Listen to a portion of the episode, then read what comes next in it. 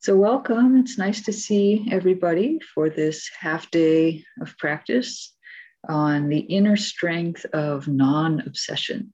That's the title, and really the aim is that it'll be an afternoon of shamatha and vipassana practice, which I know those of you who I know on the call, which I think is just about everyone, I know you've all done both of those forms of practice. And so my hope is that we'll really have an opportunity to calm and uplift the mind during these few hours of dedicated practice.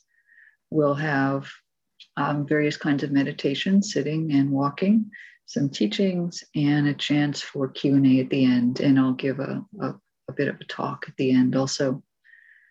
I think also that some of you are here from the class I did recently on renunciation for lay people. So you can consider that the practices that we're doing today are about the second and the third teachings that we had, which were on letting go of mental patterns and letting go of our clinging to the sense of self. But it doesn't matter, you didn't have to have been in that class to be here. So I would say that nearly everybody has encountered obsessive thinking on the cushion, and maybe in regular life also, and has, at least to some degree, realized how painful it is. It also shows some weakness in the mind, a willingness to get wrapped up instead of having the strength to be mindful, doesn't it? So why is it that we're letting this happen? We can feel that that's how it is. Don't worry, this is not a personal failing. We're gonna, don't be concerned or worried about this. We're gonna learn today a little bit more about how that is happening, and so how we can work with that a little bit better. So don't be concerned or worried if your mind gets obsessed. It's very normal. If you're here, which means that you're already practicing, you're already getting stronger, actually. And this is not a kind of strength that we can get through will, like we could will ourselves to go to the gym and lift weights and get stronger in our body. This is a kind of strength that only comes from practice. I mean, I guess you need the will to practice and some of the understanding of that. So yeah, so don't worry. In addition, we can consider that having an obsessive mind or being obsessed by something creates suffering in the world also off the cushion. So we know how it is on the cushion when we're trying to be on the breath and our mind is going and going to something else. But it's also suffering off the cushion for you and for those around you. The Buddha pointed out in a discourse about how to be a helpful community member. It's interesting, right? That's the subject of the sutta, is how to be a good community member. And what he talks about is that one of the best ways to do this is to practice deeply enough that we are no longer obsessed by compulsive thought patterns. It's intriguing, isn't it, that this this shows itself where in a sutta about community living. So it's a service to the world to be less obsessed. Here's a quote from that sutta. Here, a practitioner gone to the forest or to the root of a tree or to an empty hut considers thus, is there any obsession unabandoned in myself that might so obsess my mind that I cannot know or see things as they actually are? So that's kind of the reflection question that the person poses to themselves. Is there anything that could obsess me so much that I would get lost and I wouldn't be able to see things as they are? And then it goes on to list various things that might obsess our mind, just so that we can be clear. They include sensual desire, ill will, sloth and torpor, restlessness and remorse, doubt. You might recognize those first five as the five hindrances. And then it goes on, speculation about this world, speculation about the other world, quarreling and brawling, or getting in arguments. So in other words, it's pointed out in each case, it's pointed out that these things are things that might obsess our mind. So the focus is not really on these objects. Like, it doesn't ever say those are the five hindrances. Amongst there are these five hindrances. It focuses on whether or not we're getting obsessed by them. So the focus is on the fact of being obsessed, which is interesting. So it says, how I read this is that obsession itself is something that we can practice with. It might be that the mind could still have these things, like the five hindrances, you know, ill will or doubt or speculation of some kind. It could still have those things, but simply not to the degree that we would get obsessed by them and cause suffering in our community. So I like this. It makes it sound doable. We don't need to completely get rid of all the hindrances. We don't need to completely solve all the issues in the mind. We just have to get to the point where we could know that we are not going to be so obsessed with these things that they damage our ability to see clearly. That sounds a little more doable, doesn't it? So that's, I think, reasonable, a reasonable goal for us as regular, everyday lay practitioners. So then the question becomes, how do we practice with obsession? I would say there are two components to that. One is we have to recognize that it's happening. Can we recognize when we're obsessed? And then secondly, how could the mind be free from it even while it's happening? Even if we can't completely eliminate it, how could we be free from it such that it will not so obsess our mind that we're having problems? So we're going to explore this today. There are practices that help us work with obsession. There's an interesting teaching from the Visuddhimagga.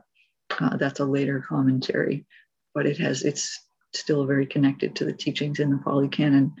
And it lists three different kind of levels of difficulties that we have with our mind. And the first is called the level of transgression. And that is, each one is said to be addressed by one of the three trainings. So transgression means we're actually committing acts that are harmful. And that is addressed by the training on ethical conduct, Sila. So transgression, and so these are kind of things where our mind has gotten so wrapped up in things that we're actually speaking or acting in ways that are harmful. So that's addressed through working with our ethical conduct. The second one is called obsession, and that is, so that means the mental, getting wrapped up in things mentally. Maybe we're not speaking or acting, but we know how this is in the mind, right? We're stuck in a mental pattern. We're stuck in something that's gotten our attention. And that is said to be addressed through shamatha practice, through development of concentration and the sitting on the cushion and developing the mind. So I don't think these are completely one-to-one correspondence, but they're pretty good. And then the kind of the third level of problems that our mind would have are what's called the underlying tendencies. So these are the things that sort of the roots of these problems way down deep in the mind that's causing the mind to think these thoughts and get obsessed with these things and ultimately to act. And those tendencies can only be overcome through insight, through the training in wisdom, in seeing clearly. So in our practice today, because inspired by this teaching, I decided that for the beginning of our practice this afternoon, we would work with shamatha and we would do some calm abiding practice in order to settle the mind, calm the mind first. And then we're going to do some investigation so that we can understand better what it is about obsession that is getting into our mind. And I'll give a few teachings along the way to give a flavor of that. And then I'll give a Dharma talk at the end that kind of ties it together. So yeah, so first we're going to do some calm abiding, then we'll do some more Vipassana type practice. And my hope is that this afternoon will be a time with a fair amount of quiet and meditation. I don't want to talk the whole time. I don't want to give you too many things to obsess about. So are there any questions as we get started? Welcome to the other folks who have arrived, by the way. Kim, it's Chris here. Yeah, Chris. I thought at first you were giving us a list of three things, and maybe I missed the third one. You were speaking to Visuddhimagga and the problems of the mind. You said transgression and then obsession. Was there a third one? Yeah, the third one is the underlying tendencies. Oh, okay. Gotcha. So the subtle, there's 7 of them, the anusaya, but I don't want to go into that teaching. So they're the root from which these other problems come forth. Yeah, that looks like it answered your question. Okay, Sandy. I just wanted the citation for the sutta about how to be a good community member. That's MN48, the Kosambians, yeah.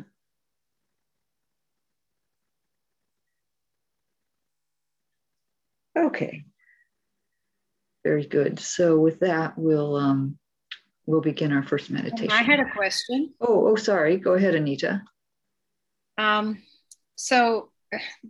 You know, as usual, the Dharma is very timely. I was dealing with this problem all day today. I was just, you know, I wanted to go on a bike ride and I just could not get the pump to work. And that's when my aversion started and everything was not, and I could see my mind pattern. So it was the obsession for sure. I didn't commit any transgression, but how on earth I could not calm enough to sit down and do shamatha. So, I mean, it sounds really ideal, but I just could not calm myself enough. Yeah, so it might be that when we first sit down, when the mind is actually in a state of being obsessed, we might need to just do mindfulness practice first. And I shouldn't put just in front of mindfulness. It's a very profound practice, but we might need to first start with mindfulness.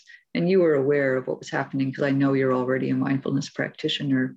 But the teaching on how obsession is countered by shamatha practice is that when the mind is in a state of shamatha, it is slowly eroding the foundation for obsession.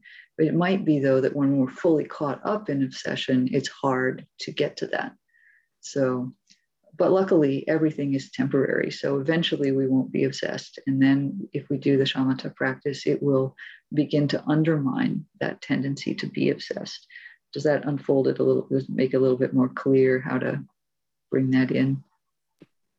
Well, it sort of colors the mood so that even if there is a minor something that comes up later, it creeps out. So it's just like things keep adding up.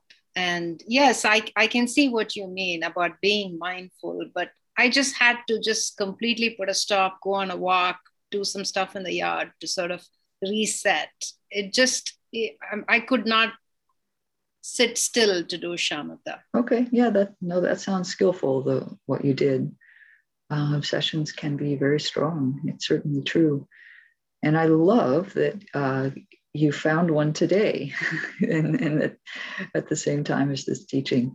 So maybe with the memory fresh in your mind, but it seems apparently the major part of it over, you'll benefit a lot from the learning of even the memory of having it this morning.